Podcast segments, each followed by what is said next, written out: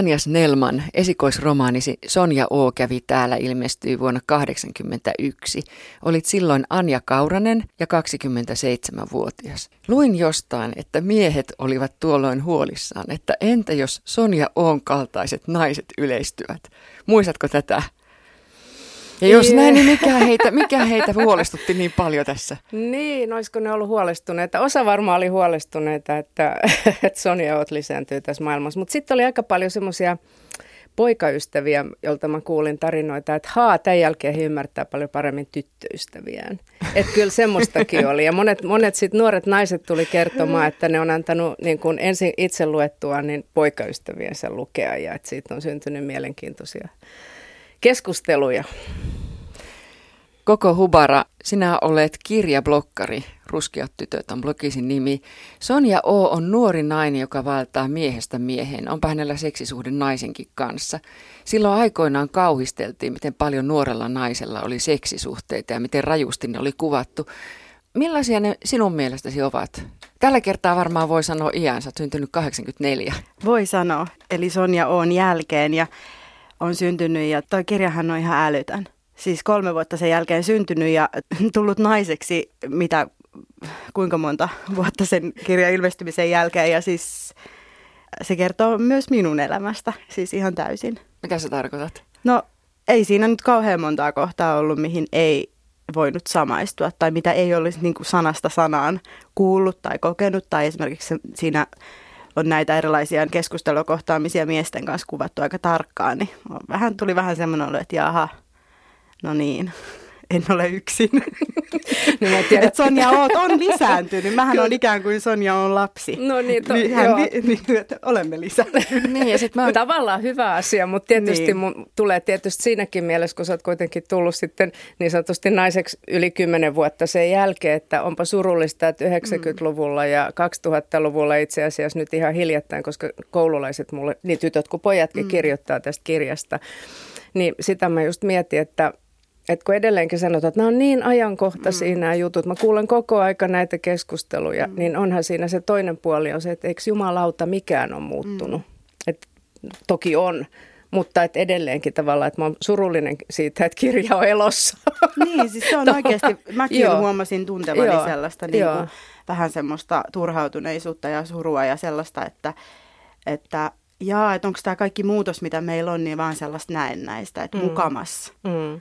Ja tavallaan semmoista backlashia on ilmassa, että tavallaan tietynlaista niin kuin konservatiivisuutta, että, että voisi sanoa melkein, että, että tämmöisiä Sonia pitäisi kirjoittaa aina joka vuosikymmenellä, vuosikymmenen alussa niin kuin uudestaan muistuttaakseen. Ja sitten mä sanon vielä tuosta alusta, kun Nadia puhui siitä, että miten, se, miten nämä seksisuhteet oli kuvattu tai kuinka paljon se herätti herätti silloin huomiota, niin se oli mulle hirveän suuri yllätys, koska olihan kirjoitettu, Eeva Kilpi oli kirjoittanut ja Tytti Parras jojonsa ja niin poispäin. Et se oli jotenkin niin kuin hirveän monasti ne naisten kirjoittamat nuorten naisten tarinat on pikkasen niin kuin sit sivuutettu ja ohitettu ja niistä on noussut semmoinen pieni kirjallinen keskustelu, mutta sitten tavallaan se, se iso, se joku semmoinen niin kuin keskustelu ei ole jatkunut. Joo. No joka tapauksessa tämä oli ihan hirveän iso juttu silloin, kun se ilmestyi. Mm. Se oli kirjasyksyn sensaatio. Jopa ennakkoon puhuttiin tästä paljon. Miten se Anja Snellman vaikutti sinun kirjailijauraansi? Minkälaista oli kirjoittaa se seuraava kirja? No, mä yritin olla niin kylmäpäinen kuin mahdollista. Tietysti eihän se, eihän se hirveän helppoa ollut, että koska se suurimmat vaikutukset oli varmaan siinä, että, että tota, ihmiset tunnisti mut Mä asuin Helsingin kadulla Kalliossa, missä mä olin asunut koko ikäni ja sitten mulla tuli kaikenlaista kommentointia. Mä olin aika ujo opiskelijatyttö siihen aikaan ja, ja se, se oli niin kuin semmoinen asia, jonka kanssa joutui tekemään paljon töitä, että koska mä oon aina ollut enemmän tarkkailija ja haluan olla tarkkailija kuin se, jota katsotaan. Se vei multa niin kuin pitkäksi aikaa semmoista mielenrauhaa ja mä mietin, että miten mä, miten mä saan sen kirjoittamisen rauhan takaisin – Toinen asia, että se ö, kädestä suuhun eläneelle opiskelijalle oli iso asia. Se oli, merkitsi taloudellisesti paljon. Mä pääsin vähän niin kuin omilleni, tosi tärkeä asia. Ja vasta oikeastaan voisi sanoa kolmantena mä mietin ehkä jotain kirjailijauraa. Koska tota, toki mä olin aina halunnut kirjoittaa, mutta että mä ajattelin, että tässä on nyt, että jos pitää läpilyödä itsensä, niin ehkä se on hyvä tehdä sitten ekalla. En mä ajatellut, että, että miten mä nyt toisen kirjoitan. Ei mulla ollut sitä kohtaa semmoista spennausta. Mä olin kirjallisuuden opiskelija kuitenkin ja tiesin niin kuin tavallaan toisen kirjan kaikki nämä syndroomat ja muut. Ainoa, mitä mä ajattelin, että mä rupean toistaa itteeni. Että semmoista, niin kuin, että ei tule toistopakkoa. Että mä haluan kirjoittaa erilaisia kirjoja, mä haluan tehdä erilaisia asioita. Sonja O. asuu Kalliossa. Äiti raataa kahta työtä siivoojana ja ompelijana ja isä ryyppää. Sonja on veljellä on Downin syndrooma ja hän asuu laitoksessa. Risaa perhettä pitävät kasassa Baabuska ja Dieduska. Koko Hubara, mikä merkitys romaanissa on sinun mielestäsi tällaisella taustalla, mikä Sonja Olla on? No siis palatakseni tähän kohuun, mä tiedän omasta siis ihan varhaislapsuudesta tämän kohun. Mä, mä tiedän, että Aa, siitä on puhuttu, mä muistan sen. Ja se liittyy varmasti paljon siihen nais, naisen seksuaalisuuteen ja semmoiseen niin kuin vapauteen. Ja, ja sit, nyt kun mä taas luin, palasin tähän, niin mä kiinnitin paljon enemmän huomiota siihen just siihen perheeseen – siihen historialliseen kontekstiin, siihen evakkotarinaan ja sellaiset, että siellähän on niin, kuin niin paljon suurempia teemoja, yhteiskunnallisia teemoja ja, suuria niin kuin juttuja kuin se, mitä nainen tekee niin kuin yksityiselämässään.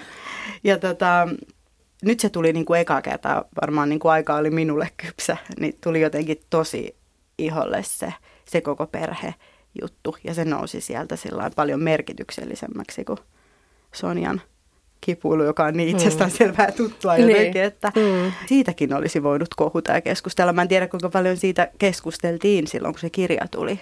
Ei oikeastaan hirveän paljon. Se toisen polven evakkous oli joku semmoinen, että tietysti kun meillä, on, meillä kuitenkin jonkun verran oli näitä elossa olevia vähän vanhemman sukupolven näitä karjalaiskirjailijoita, niin puhuttiin tavallaan, että on sitten sitä uutta sukupolvea, että puhutaan siitä pakolaisuuden niin kuin jälkiaalloista, että miten juuret on ja levot on sitä ihminen sitten voi olla, että leimattiin vähän sitä Sonjan levottomuutta levottomuutta, että, että se on niin pakolaisten lapsi, että se ei mm. löydä paikkaansa. Mutta toi on ihan totta, mitä sanoit, että nythän Sonia voisi oikeastaan lähestyäkin ihan tota kautta just, että noin käy siis, kun vanhemmat on kahteen kertaan painut kotimaastaan mm. tavallaan, niin tota, eikä löydä paikkaansa uudessa paikassa, että miten se niin kuin lapsessa näkyy. Mm. Että siinä, siinä olisi niin kuin ihan uusi näkökulma ajatellen nyt just tätä maahanmuuttokeskustelua, Kyllä. pakolaiskeskustelua ja, ja kaikkihan ne tavallaan löytyy pikkasen se toiseus Joo. ja, ja naisen, nais, oletukset siitä, että miten täytyy käyttäytyä. Ja totta kai mulle itselläni, vaikka tämä ei ole sillä tavalla oma elämä kerrallinen, niin kyllähän siis ö, vielä niin kuin, olisiko se 60-luvun lopulla mua ryssiteltiin. Mm. Että tavallaan venäjän kielen puhuminen Kalliossa, siis mun isä puhui Venäjää, nyt mä häpesin ihan hirveästi sitä, kun se puhui niin kuin mun läsnä Venäjä, että sit mua ryssiteltiin aina monta viikkoa. Että kyllä se, niin kuin, se oli vielä 60-luvun lopulla tavallaan ihan tyypillistä kyllä. myös Kalliossa. Ja tämä oli minusta tosi mielenkiintoinen, että tässä tavallaan sivutaan sitä sellaista niin kuin rodullistamisen teemaa. Ja kun mä oon puhunut rodullistamisesta ja ruskeistytöistä, niin mä oon puhunut siitä, että et mä la, itse lasken siihen niin kuin venäläis, virolaistaustaista, itä-eurooppa-taustaista, jotka siis voi olla niin kuin ikään kuin valkoisia naisia. Ja myöskin tätä evakkokysymystä, mikä on meille niin kuin tosi uniikki tässä, kun puhutaan vaikka rasismista tai muusta, niin mulle tämä oli kanssa jotenkin semmoinen, se, että siinä oli tosi voimakas samastumispinta. Ja että mm. jos kirjoittaisi Sonja on uudelleen tähän päivään tai, tai Sonja O että nyt me ollaan ikään kuin uudelleen sellaisen saman keskustelun äärellä, kuin mitä se ehkä on Joo. ollut se keskustelu. Tässä on muuten Sonja Oossa, joka ilmestyi 81, niin tässä on hyvin paljon ajankuvaa kulttuuriradikalismia ja taistolaisuutta, jotka ovat hiipumassa. On sodan pelkoa, rauhanliikettä ja punk-rockia. Ja mä ihmettelin sitä, että miten hyvin ja kypsästi sä pystyt tuolloin jo analysoimaan sitä aikaa, näkemään mikä se aika on. Olitko sinä itse se nuori nainen, joka harharetkeli, niin kuin sä oot sanonut tästä romaanista, että tämä on nuoren naisen harharetkistä? Silloin aikoinaan sanot. Hmm, siis Sonja en ole minä. Kyllä, että, kyllä, tota, mutta sä oot kirjoittanut sen. Tuo niin. Seitsemän vuotta, voi sanoa seitsemän vuotta kirjoitin, että kyllähän siinä niin kuin tavallaan se, se aika myllersi.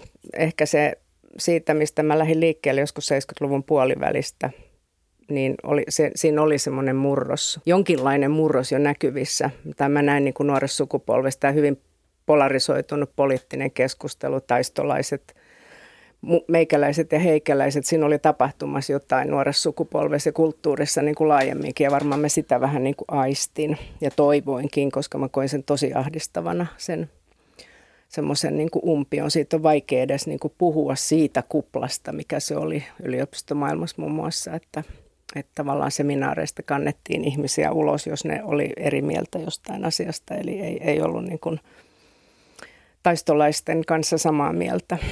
Ja tota, et siitä on jopa, voi sanoa, että siitä on niin kuin pienikokoinen trauma. Et sen takia mä pel- niin kuin aja, ny, nykyisessä ajassakin kavahdan sitä tavallaan oikeamielisyyttä, jota mä, mä näen niin kuin tässäkin ajassa, että, on, että hyvä, hyvä vastaan paha 6-0 ja että se olisi niin selkeä, selkeää nähdä, että missä, ne on, missä se on se meidän oikea ja sitten on niin kuin heidän väärä. Äh, mutta tuohon kysymykseen vielä, en mä pitkään tein töitä kirjan kanssa, että eiköhän se tuonut sit sitä semmoista näkökulmaa. Ja sitten tota, semmoinen asia on jännä, että oon Kalliosta. Ja mulla oli tärkeää saada tota, kal, sitä Kallion jotenkin sitä ääntä ja maisemaa siihen.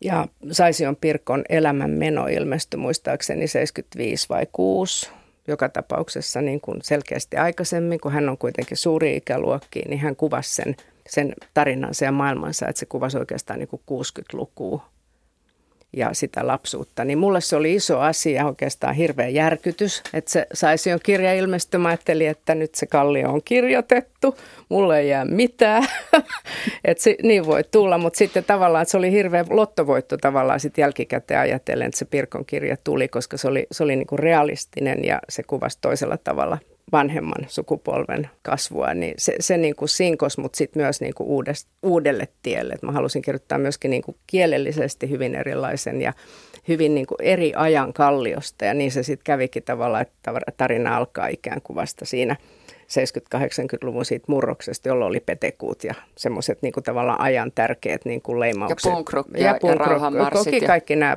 joo, että tavallaan jokin uusi oli syntymässä. Mm. Että se oli tosi tärkeä semmoinen mulle viime, viimeistä versiota kirjoittaessa. Vielä menen takaisin tähän ajankuvaan, niin tästä ei tullut kuitenkaan pelkästään tämmöinen taistolaisuuden hiipumisromaani, vaan että tässä on sodan pelko, rauhanliike ja punk rock.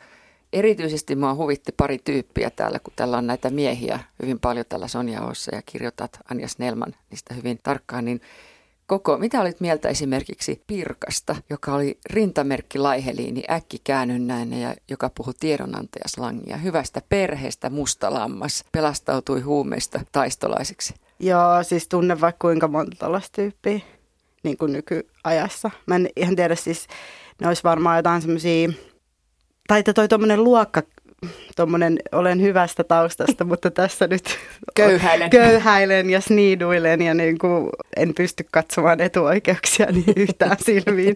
Ja varsinkin niin kuin valkoinen heteromies, niin se on kyllä sellainen karakteri, joka on niin kuin, ja kaikki ne miehet, siis kaikki ne miehet oli sellaisia, että mun teki mieli välillä vaan niin kuin hakata päätä seinään, että et eikö niitä ole mitään muunlaisia? Niin. ne on vaan ne, ne tota, arkkityypit, koska mä en ole ikinä tavannut oikeastaan muunlaisia miehiä kuin ne, mitkä on joku siinä kirjassa. Pitäisikö sun muuttaa kalliosta? Niin, ehkä ne on siellä kall- ja nyt ne on siellä just ne vihervasemmistolaiset hipsterit. ne on niin ihan samanlaisia. Meinaatko, että sä oot tämmöisen, mikä sen nimi nyt oli, että joka, joka vei Sonja Olta neitsyyden. Niin. Oliko se tämmöinen mursuviiksinen kauhea? Tuli mieleen semmoinen rasvainen hielehäisvä Kalapuikkoviiksi nykyisin varmaan niin, niin, niillähän on ne viiksetkin nykyään. Mutta muistanko oikein, Anja Snellman, että silloin aikoinaan haastattelussa sanoit, kiistit tämä olevan feministinen romaani? No mä katson ylipäänsäkin, että en mä kirjailijana, mä tykkään enemmän, että mä kirjoitan, muut voi sitten. Se saa olla ihan mitä hyvänsä jonkun Mutta onhan mielestä. tässä paljon sitä feminismiä. Enhän mä kielläkään. Määritelkää te. En, mä, mun tehtävä on kirjoittaa. Mä haluan niitä leimoja. Ja musta se on myös, kun tuota koko sano tuossa, että, että, että siinä on niin nähty se naisen – kapina tai tämä naisseksuaalisuusnäkökulma, niin sitten jos, san, jos kirjailija sanoo, että tämä on nyt feministinen romaani, niin Joo, niin se voi olla just, mm. tota, se pointti on siinä, että sitten se, mä voisin sanoa, historiallinen romaani. Tämä on sosiologinen romaani. Että tavallaan sillä feminismillä tai ehkä itsestäänselvyyksien toistamisella, tai mä en ylipäänsäkään tykkää leimailla, että muut tehkööt sitten, jos halu, halua on. Että siinä mulla on semmoinen tunne, että se helposti vähän sitten kaventaa vastaanotossa jotakin jos tämä olisi ollut miehen kirjoittama kirja, jossa päähenkilö olisi mies, joka olisi tehnyt näitä asioita, vaikka nyt Alpo Ruut-tyyppiset mm. niin kirjat, niin niissä kuitenkin niin se nähdään enemmän sellaisena, että siinä puhutaan myös niin kuin muustakin kuin niiden hahmojen semmoisesta alkoholin käytöstä mm. tai, tai niin kuin semmoisesta, että siitä, siinä puhutaan siitä, että minkälaista, mm. minkälainen Helsinki on ollut tai työväenluokka joo, tai se, niin kuin tämän joo. tyyppistä. Kyllähän nähdään, ne jää nähdään kokonaisempana ja ja tietysti täytyy muistaa, että mulla oli niin tausta silloin, kun kirjoitin. Mä olin kirjallisuuden opiskelija ja että mä tiesin hyvin, mitä mä teen. Siis kun mä kirjoitin tämmöisen niin päähenkilön ja näitä henkilöitä. Että, mä, että kyllähän mulla se halu oli ikään kuin kapinoida sitä miehisten miesten ja Salama Saarikoski, tota, no, osittain Chilmankin ja Henrik Tikkanen tätä – tämmöistä, Hannu Salama mainitsinko mä jo, siis sitä, sitä tapaa kuvata naisia miehenä ja sitä tavallaan gloriaa ja hybristä, joka niihin kirjoihin sitten liittyy, niiden vastaanottoonkin. Nyt kun on mennyt 36 vuotta siitä, kun Anja Snellman, tämä sinun Sonja O. kävi täällä ilmestyi, miltä se tuntuu nyt? Se on niin kuin esikoinen. Jos mulla olisi tota, lapsia on jo kolmatta kymmentä pitkälle, niin tämä nyt on tämä ensimmäinen, kuten sanottu, että jos jollain niin kuin pitää itsensä läpilyödä, niin mikä ettei sitten ensimmäisellä, että ja ainakin nimi mieleen, paitsi että senkin, sekin vaihtuu. ja kustantajakin on ollut monta, monta ja muuta, että ehkä se levottomuus on jäänyt, mutta se kyllä mä niin kuin tavallaan mulla oli vaihe, että, että tämä oli, oli rankkaa, kun tuli useita kirjoja tietysti ja muuta, että aina saa tästä puhua. Mm. Että sitten se ärsyttikin jossain vaiheessa, mutta totta kai nyt kun näin kauan on kulunut ja se, mä, mä huomaan myös, että niin kuin kirja elää, niin eihän parempaa tunnetta voi olla kirjailijalla kuin että jos 36 vuotta sitten ilmestynyt esikoinen vielä on elossa ja vielä nuoret tulee siitä puhumaan, sitä vielä käännetään, mikä on aivan ihmeellistä. No entäs koko Hubara? Niin, tämä on mennyt tämmöisiä seikkailuja mennyt tota munkin elämässä. Mulla on sellainen muistikuva, että, että kun mä tuun aika sellaisesta uskovaisesta ja konservatiivisesta suvusta, että tämä oli ehdottomasti sellainen, mistä ties, että ei saa lukea, niin mun täti, joka on, ei ole kauhean paljon mua vanhempi, niin mulla on sellainen muistikuva, että hän olisi niin kuin tätä lukenut kavereiden kanssa salaa. Ja sitten mä muistan, että mulla on ollut sellaisia tosi bohemeja kavereiden äitejä, YH-äitejä 90-luvulla ja sitten tämä kirja on ollut siellä hyllyssä. Okay. Ja mä oon aina bongannut sen niin kuin eri paikoissa eri vaiheissa, kun saan uusia kavereita. Ja sitten vasta jossain kohtaa itse tarttunut siihen ja, ja tajunnut, miten merkittävästä teoksesta on kyse.